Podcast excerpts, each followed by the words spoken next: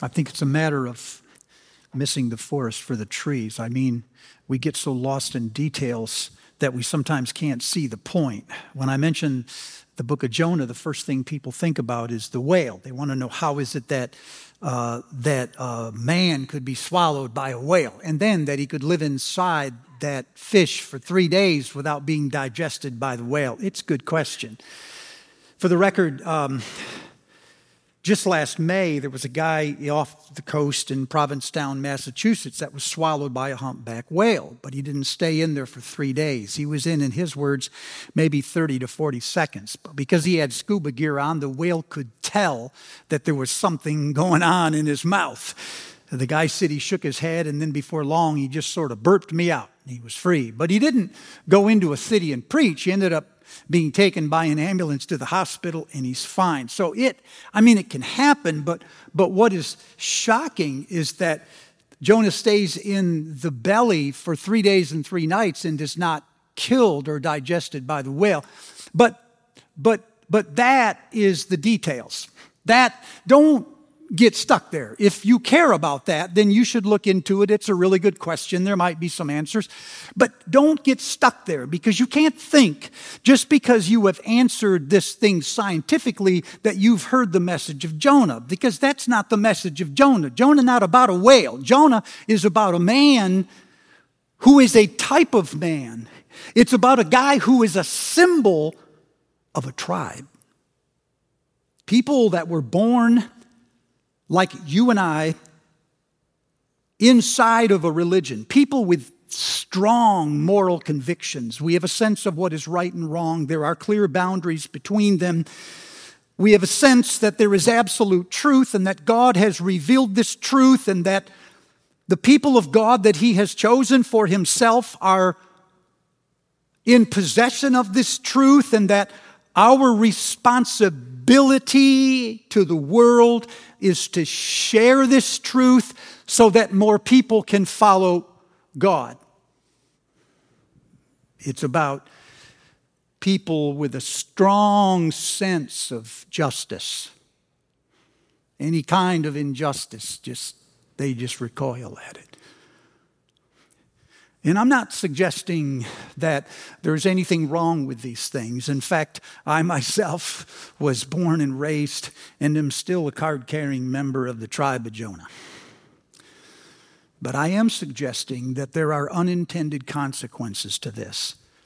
And the message of the book is to bring you face to face with those consequences. If you will let it, the story of Jonah will hit you with unrelenting force, one chapter after another, till you can hardly stand up. And it will force you to see how your faith can both free you and blind you at the same time. Your faith can be both good and bad for you at the same time. It helps you to see why your witness is so offensive to the world. And it's not for the reason you think it is.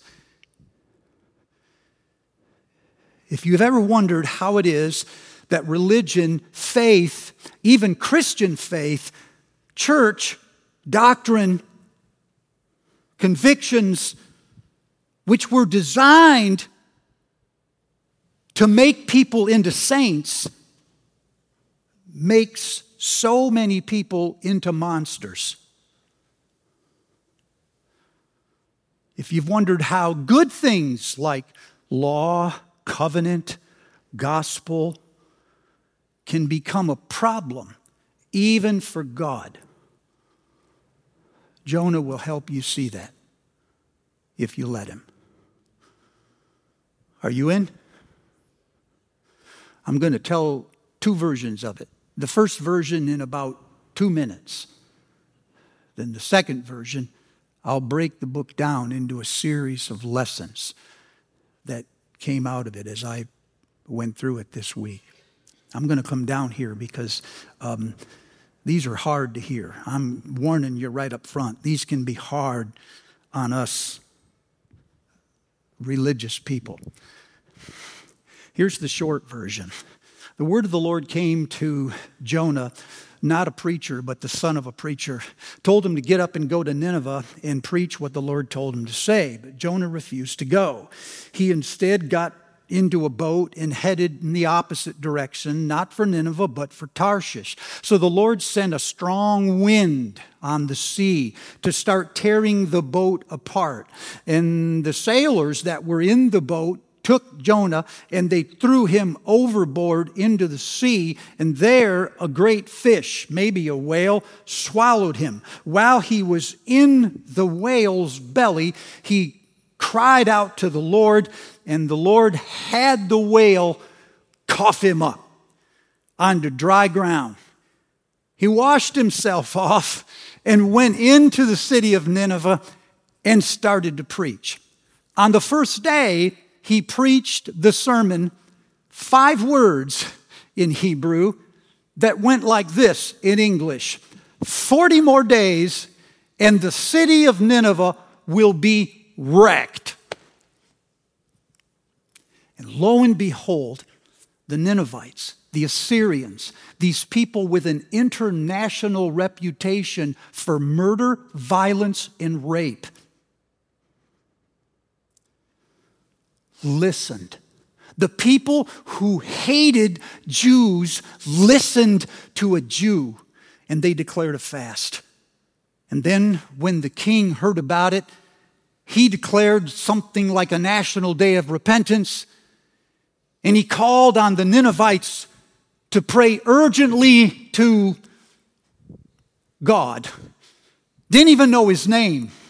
Just pray to God and then turn from your evil ways. So they did, and God noticed. And then God changed his mind. And instead of destroying Nineveh, he actually had compassion on Nineveh. And now Jonah was confused. He left the city, went out into the desert in case God changed his mind. And he had an argument with God, and it went something like this I knew it. I knew it. I told you this before I left home. You are a gracious and compassionate God, slow to anger and abounding in love, always ready to relent. So now all of these Assyrians who commit these violent acts of evil get off scot free. And if evil people get off scot free, then there is no reason to do what is good. If evil is not punished, there is no reason to do what is good. And God felt sorry for Jonah. So he caused a vine to grow up next to him, fast, just a couple of days and this vine shed its leaves or branches over Jonah and provided wonderful shade from the scorching heat of the desert. following day, the Lord sent a worm to chew into that vine, and when he did, he killed the vine, and the vine withered, and now Jonah was left scorching in the heat, facing the sirocco winds of the desert. And he cried out to God a second time and said, I want to die. Kill me now. Now it was God who was momentarily confused. And he said to the prophet or the preacher, he said, Don't I have the right to be as protective of the Ninevites as you are protective of the vine? Did I not make them both? Yet you want to kill the Ninevites and you want the vine to live. And the story ends with a question that God asks the preacher. It's just hanging there. And the question is Should I not care about the people of that great city? Eugene Peterson's translation, I, I like it a little better. He has God saying, why can't I change what I feel about Nineveh? And this is where it occurs to you that the purpose of the story is not about the whale. The purpose of the story is to convince us that God wants to change his mind about evil people.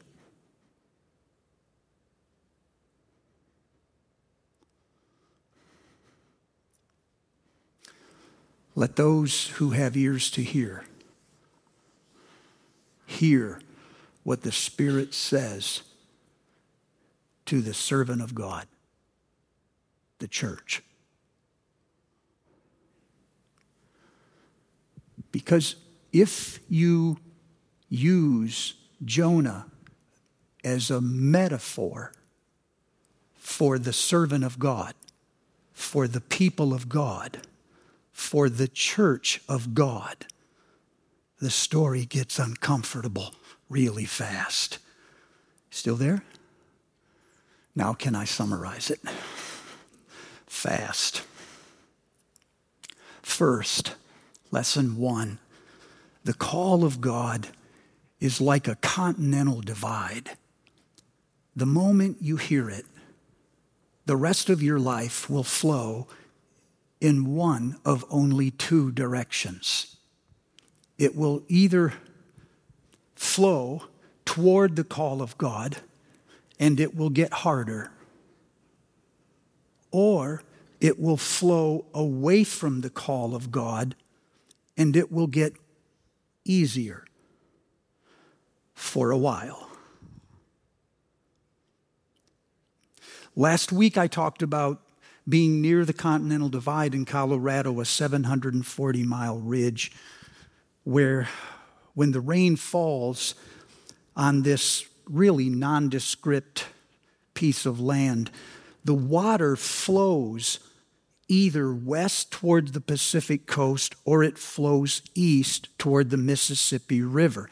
The one thing it can't do is just sit there for long on the continental divide because from that point, about 10, sometimes 12,000 feet up, the mountains slope one direction or the other the call of God is very much this way. It's what happened to Jonah. The word of the Lord came to Jonah and said, Go to Nineveh and preach the message I told you to preach.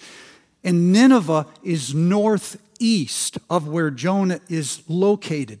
It's a city known as the Assyrian capital.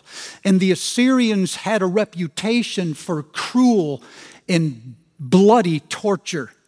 There are still to this day reliefs on the wall of Ashurbanipal's palace that show, that show um, the victims of Assyrians being filleted alive, pulled in pieces by stakes, set on fire, fed to the wild beasts, we're not talking about ordinary people. The prophet Nahum called it a city of bloodshed and endless cruelty.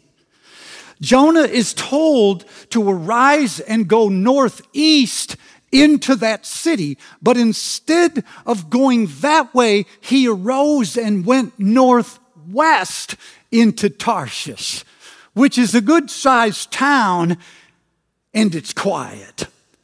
You can worship if you want, or you can just live off of the Christian ethic and be a private citizen. So, the moment the call of God comes, the rest of your life either moves east or it moves west. The one thing it can't do is just sit there. Because when God puts a call on your life, you feel this voice inside of you that you can't articulate. It's not your voice. It says things to you that you would not say. And you will put it down. You will tell yourself, this is not rational. It's not logic. Educated people don't think this way. And you'll want to wait it out, but you can't wait it out because the voice will get stronger instead of weaker. And you find yourself stuck on this call of God. It's like if you say yes, then the enemy won't leave you alone until you say no. But if you say no, then God won't leave you alone until you say yes. And the rest of your life is just being torn apart. That will happen.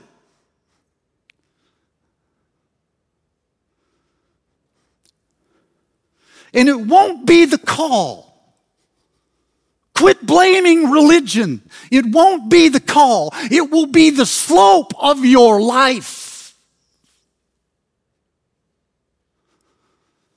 You are either sloped towards submission and obedience, even in hard things, or you are sloped towards self reliance and self invention, self advancement.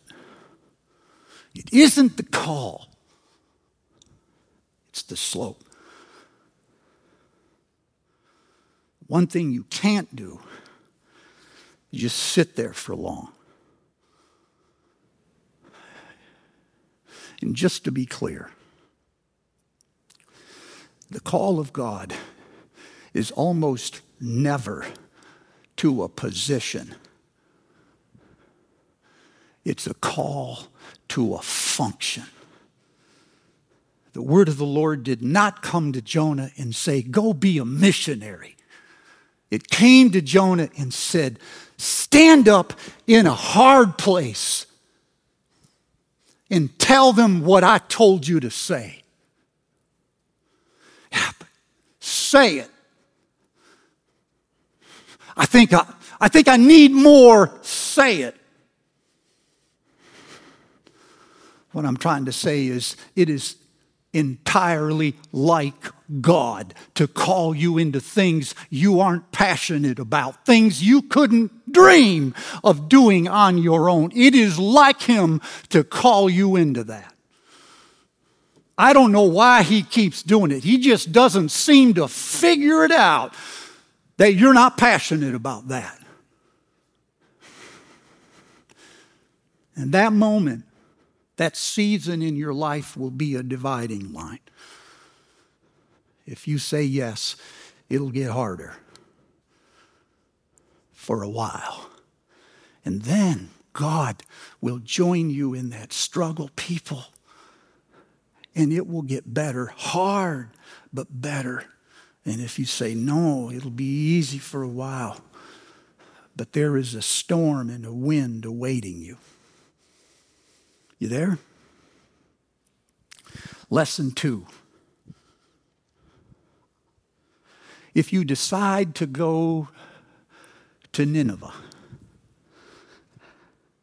you will have to go through a death and resurrection first. Jonah,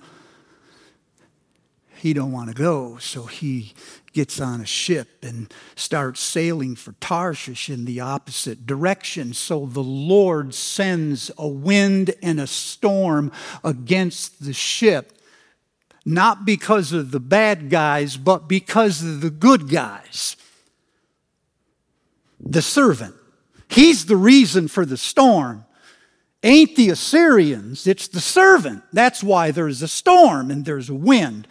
So Yahweh sends this strong wind and the ship starts coming apart. Jonah has boarded the ship full of convictions, full of doctrines, full of preconceptions about how God works, about what is fair and unfair, about what is just and unjust, good and evil. Salvation works just like this. He gets on board and he promptly goes into the hull of the ship and he falls asleep. Now the storm is beating against the ship. The ship is coming apart. The sailors are doing everything they can. It says each one of them is crying out to their own God. Let me get this right. The Midrash, which is the Jewish translation of the story, the Midrash says that the sailors in this story represent the nations, each nation crying out to their own God. So if that's right, what you've got is the servant of God in a ship with the nations, and the nations are crying out to their own gods, but the servant of God is sound asleep in the hull of the ship. Mm.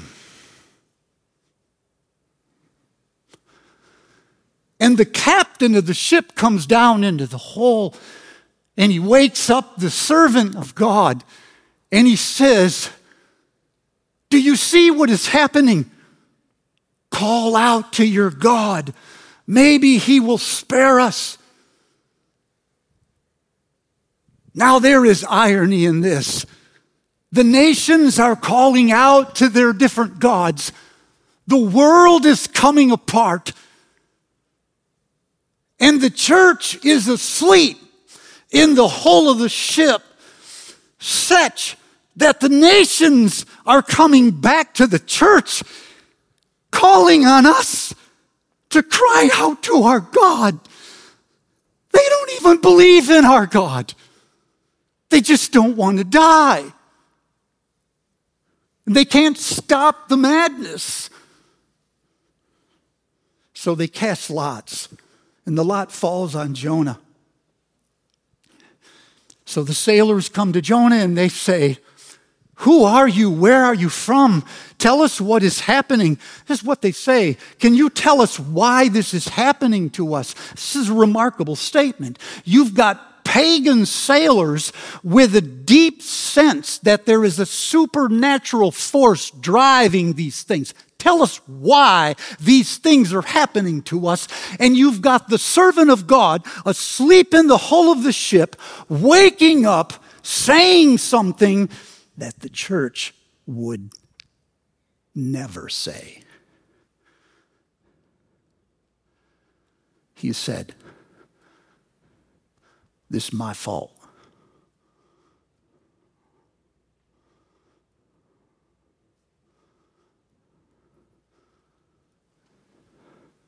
The storm didn't come because God is mad at you. It came because He's after me.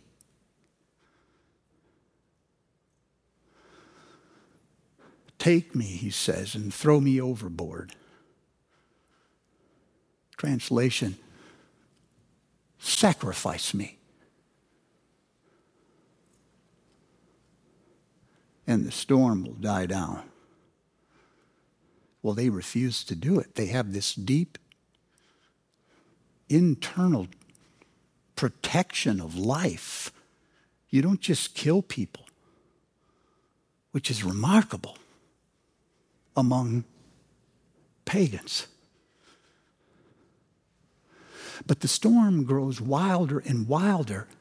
And so they finally walk Jonah over to the edge of the ship. And then, for the first time in the story, they call out not to God, but to Yahweh. They use his name. They call him by name. You got the nations calling on the name of Yahweh, and they say, Do not hold the life of this innocent man against us. You have done as you pleased.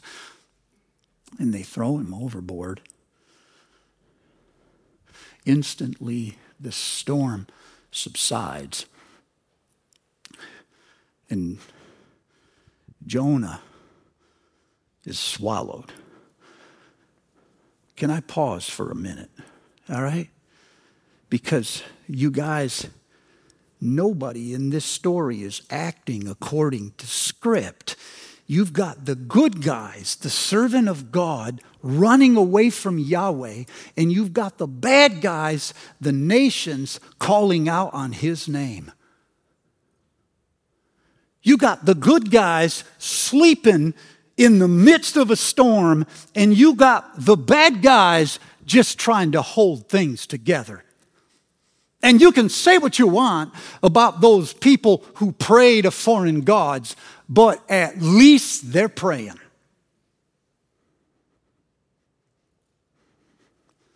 And you can't deny the storm was sent for the good guys.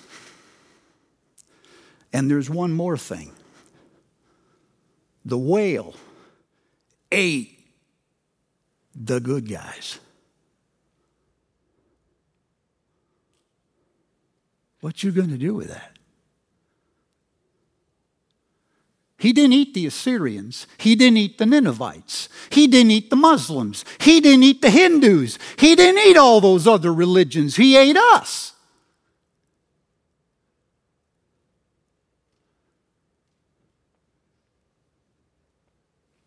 He didn't eat any of these tribes that evangelicals get riled up over. He ate us. And the word in the Hebrew is he was appointed, provided. The word means assigned and prepared. The whale was assigned and prepared by Yahweh to eat the servant, not the sailors. Is this a problem for anyone else?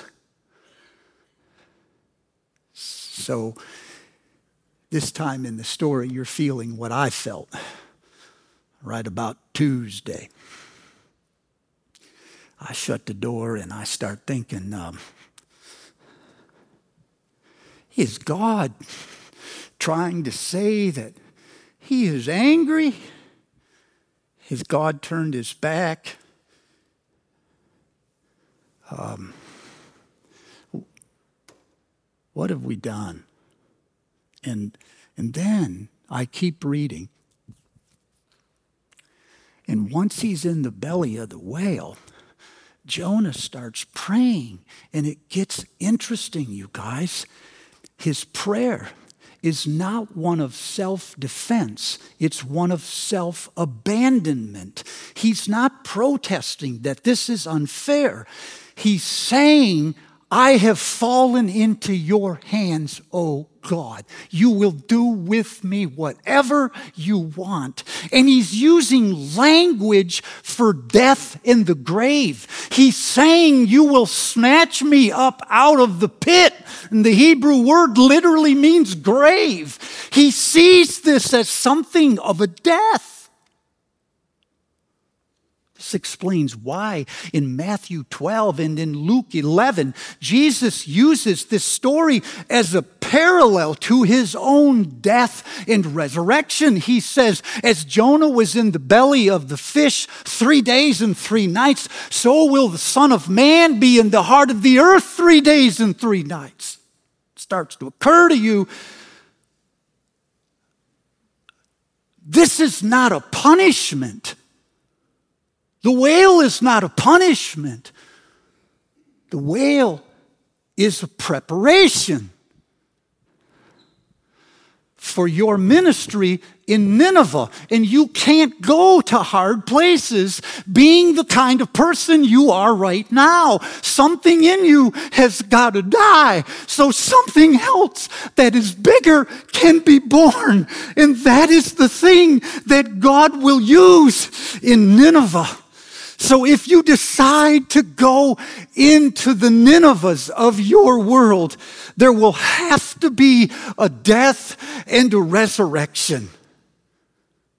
Your preconceived ideas about good and evil and the world in binary terms.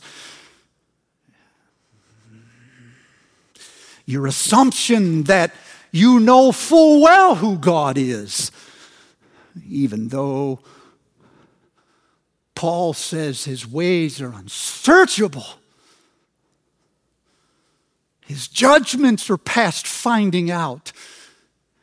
And the longer you've been a Christian, the more you nail all of that stuff down.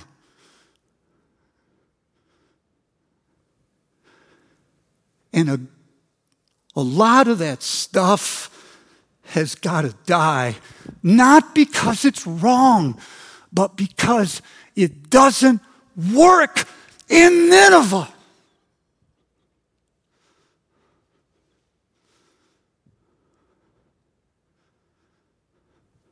They don't care.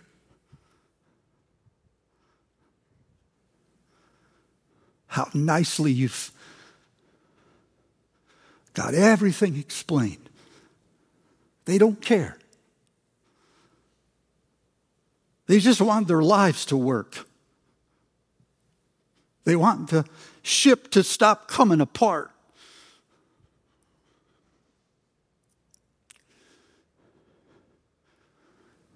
Our evangelical privilege that says we are chosen by God, entrusted with a bunch of absolute truths, charged with the duty of sharing these truths boldly to the world some of that got to die. Not because it ain't true, but because it doesn't listen. It's cocky.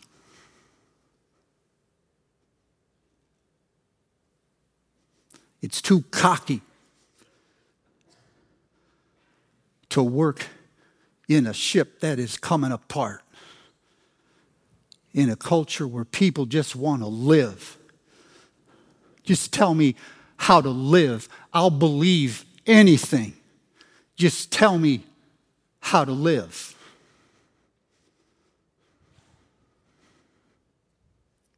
Are you still there? So you go from believing 50 things to believing a handful of things, but you believe them even more. And they become simpler for you, and they become more flexible. They move in and out of every culture. But they're not demanding. They're not self confident and self assured, and they're not controlling or dogmatic. They're sensitive, they're empathic, they listen, they bleed. They say nothing when there is nothing to say. we got to die so that something more humble and beautiful and life giving and compassionate can be born. How are you doing?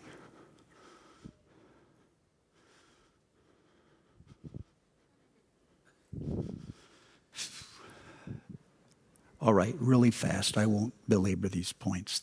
The third lesson is that by the time you get to Nineveh, you will discover that God is already there. Oh, what strikes me is the disproportionate response to a sermon that was so bad.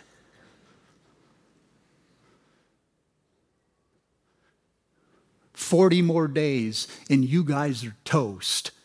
The end. That ain't redemptive. There's no evidence that it's true. There's no body of work, no proof of concept. He just gets up and says, 40 more days, and you guys are fried. And he sits down and they give the benediction. And instead of killing them, the people start dressing in sackcloth and they start mourning. And the preacher's thinking, no, no, you can't do this. And then the king finds out and he says, it's got to be a day of repentance. And he has the city calling out to God and he has people turning from their wicked ways. And I'm reading this thinking, how can such a momentous response come from such a, I'm sorry, pitiful sermon? And the only thing I think of is that God was already there first. Vincent Donovan, a priest, went to the people of Maasai, never heard of God, yours, he said, We must share the gospel to the nation in whom resides already the possibility of salvation. That is, that God has already put in the tribes and in the nations the customs and traditions that they themselves will use as the first steps toward salvation. Our role is not to destroy a culture or to replace it. It is to bear faithful witness to the God man born in Bethlehem, raised in Golgotha. Full stop.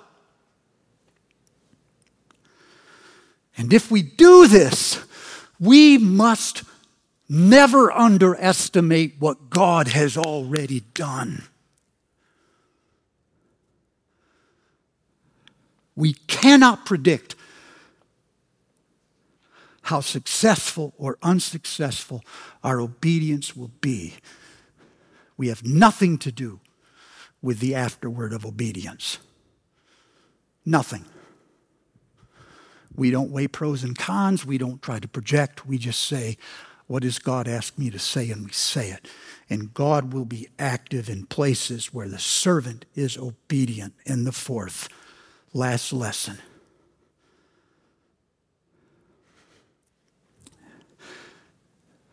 As good as they are, your beliefs will sometimes hide you like nothing else from the face of God. Last week I talked about the difference, or two weeks ago I talked about the difference between faith and belief. Faith is a personal encounter with the living one who reveals himself to you in a moment you will never forget. Beliefs are the language you put to that, it's the way you try to explain it or make sense of it or to promote it with people who haven't had that encounter. Faith is like the tower, and beliefs are like the scaffolding that you put around the tower. But the longer you've been a Christian, it's harder to tell what is scaffolding and what is still the tower. And there are times when there is so much scaffolding, you can't see the tower anymore. The belief has been lost in a gauntlet of convictions and doctrines, explanations, cliches, answers, preconceptions. It just vanishes.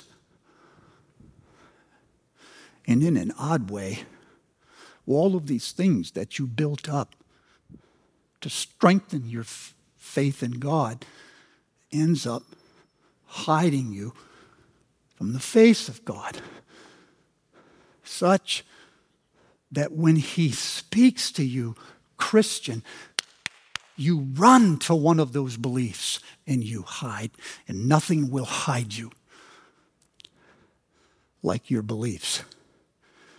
So the story of Jonah ends with the prophet or the preacher and his God on opposite sides of an argument. And the argument is over justice.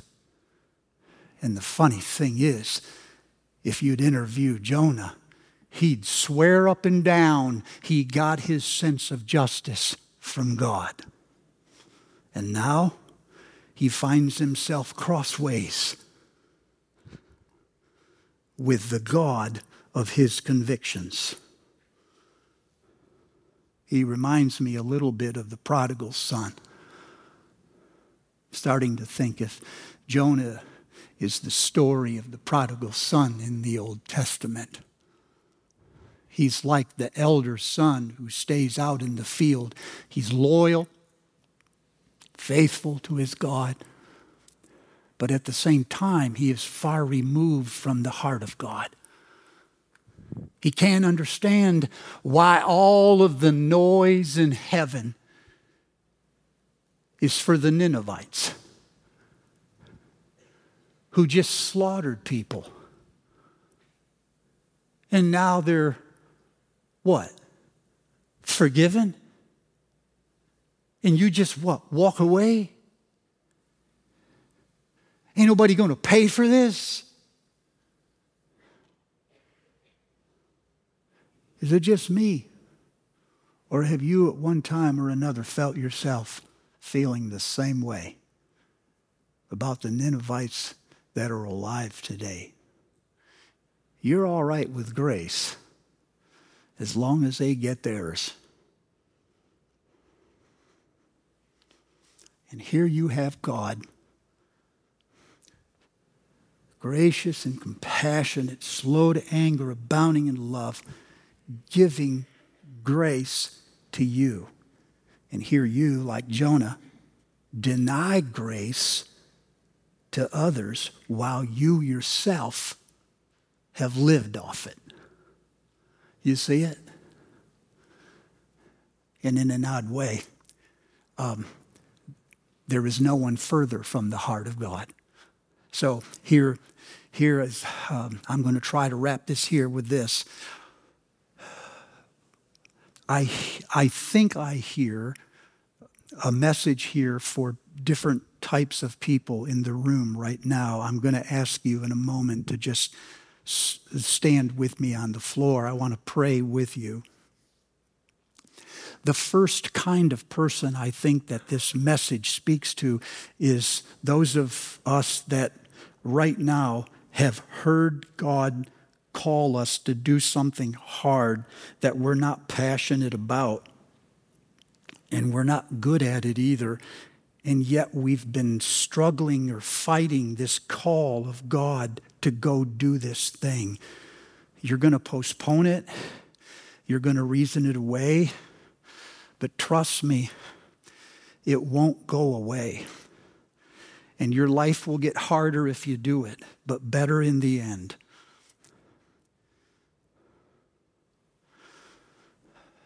I have hidden behind the call to be a minister, like some of you hide behind the call to be a professor or a missionary. You think I've answered the call. I'm Christian. No, no. This is not a call into a position. This is a call to a function. There is a time, and for some of you it's now, where you know full well what God is asking you to do, and it's hard, and it's a function, and you can't do it. But you can't not do it. Would you bow your heads? If I have just described you or gotten close, would you join me by standing to the floor? I, I want to pray for you with you, alongside you in a moment.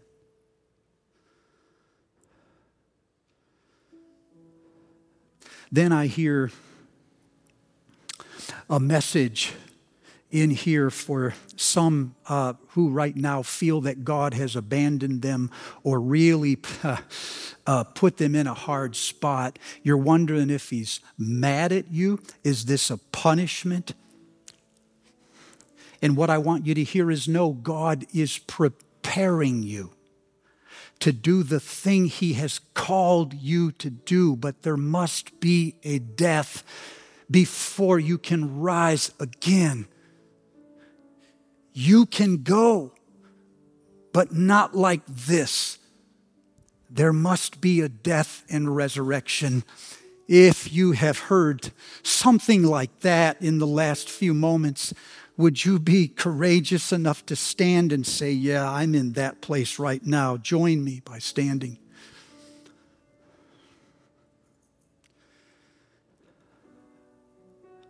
Uh, there are some of you already in hard places, and you feel as if the burden is all upon you. You got to say it better. You got to get more degrees. You've got to be brighter, more clever. And what you're hearing the Lord say this morning is, No, I'm already there. Can you not see it? I'm working among the people that you want so much to be saved. I want this too. Trust me. You can trust me. If that's what you hear God saying, would you be strong enough to stand?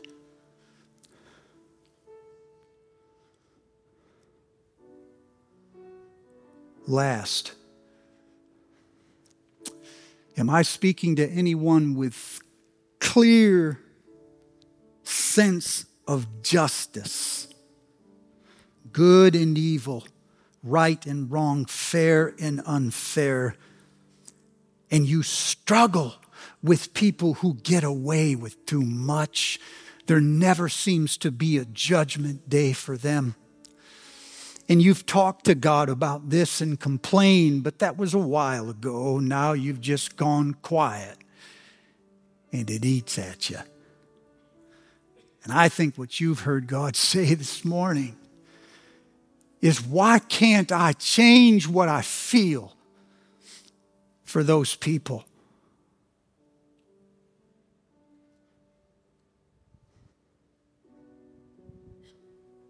If I've described you, would you join me by standing to the floor?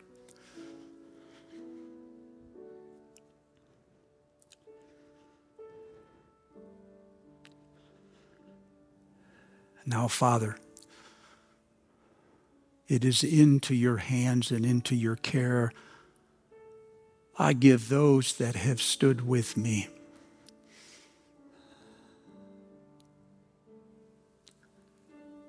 We repent of our self assurance. We repent of beliefs that, while true, have gone cold.